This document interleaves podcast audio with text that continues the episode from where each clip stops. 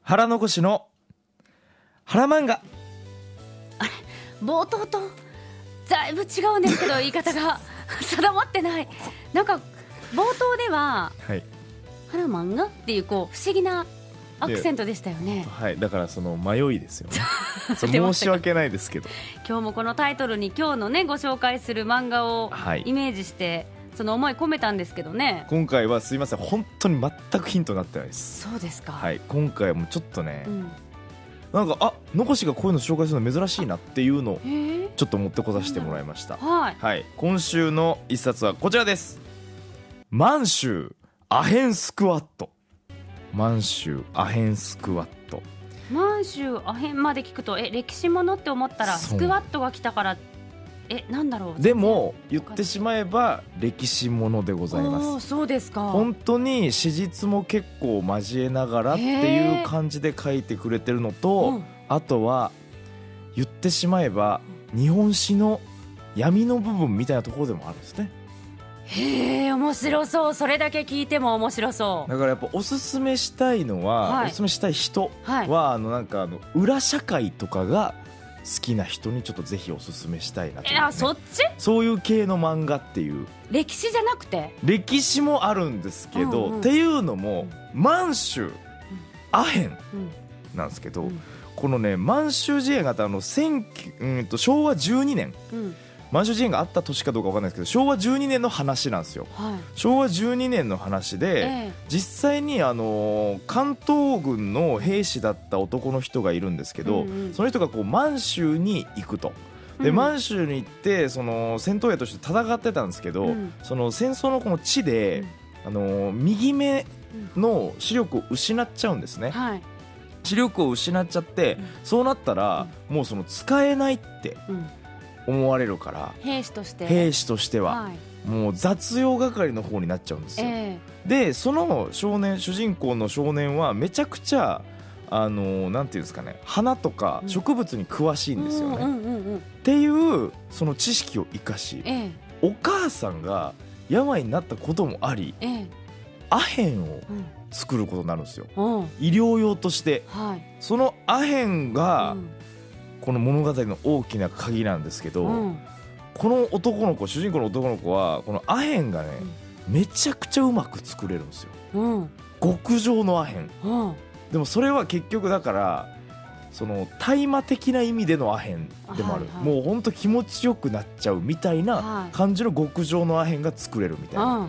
でそれを利用してアヘンの密売でこの男の子が成り上がっていく話みたいなああ裏ですねそういう話なんですようんだからなんていうんですかねそのもうそもそも知らない世界の話だし、うんうんでもその史実が全部じゃなくてはい当然やっぱこのフィクションも混じってるし、うんうんうんそのサスペンス系の話になっていくんで、うんこのめちゃくちゃねあのなんていうんですかマフィアとの戦いとかが、うんあと増えていく仲間たちとかがう、んもうめちゃくちゃこの絡みが面白いというかねえそのもちろん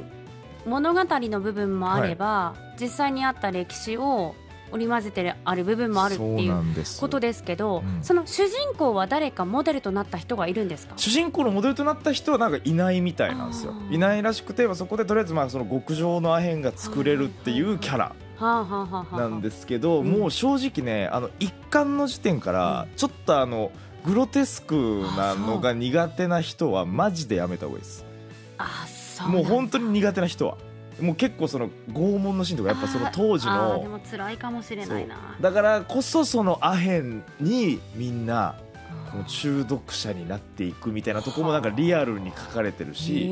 その本当に当時なんかこの満州を制するためにはもうアヘンだとだかからアヘンを制する者が満州を制するみたいな感じで言われて、そこでこの主人公の男の子と、あのー手を組む女の子これがマフィアの娘なんですけうど、んうん、女の子と組んで成り上がっていくみたいなへえこの女の子が超切れ者なんですうよ。んうんめちゃくちゃ頭切れるしめちゃくちゃこの裏のルールみたいなのを知ってるから、うん主人公の男はもうほんと普通の青年、うんちょっと性格も若干この暗めというか、え本当好青年って感じなんですけど、もううんどんどんこの極上のアヘンが作れるばっかりに、うんそこでこう成り上がっていくとえ人が変わっていくんですか人が変わっていきますねわあだから変わってうー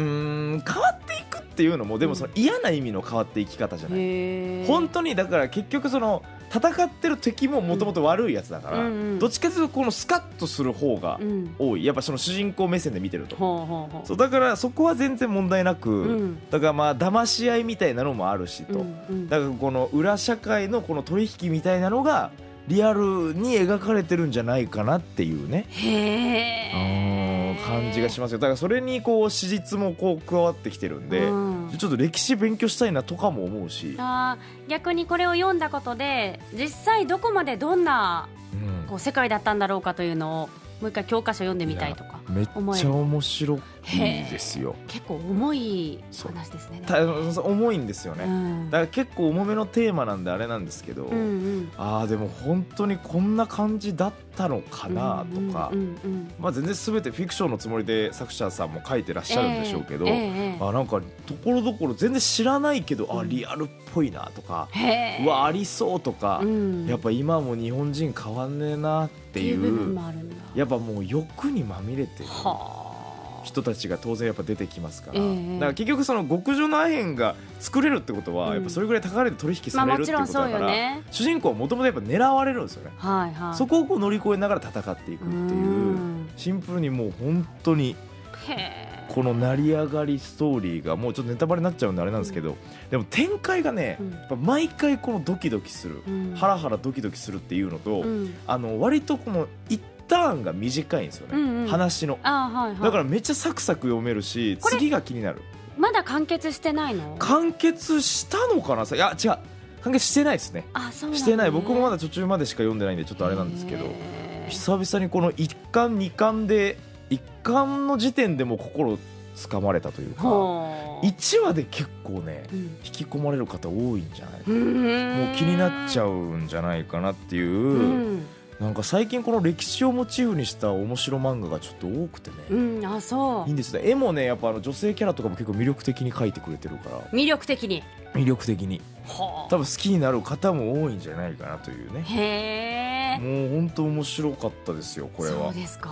うんいや私歴史好きなのであらそこで興味を持ちました満州アヘンスクワットに裏の社会というよりその歴史をどういうふうに描いてあるんだろうっていうのが興味があっただからところどころ本当にこの史実みたいなところをなんかその解説みたいな感じで書いてくれてるへえじゃあ理解しやすいよねそうだからそこをなんかうまく利用して話を作ってるみたいな、うんうんだからねそれがあ天才だこの人はうん、うん思わせてくれるへえ作品ですねこれははい面白いまだ終わってないのねまだ終わってないなんか第2章がなんか終わったと思わせて第2章が始まったんですよねはそうそこもまたちょっと楽しみだなってあいなうるほどはいちょっと今回私が紹介したのははい満州アヘンスクワットでございましたワッフルーム今日は腹残しの腹漫画でした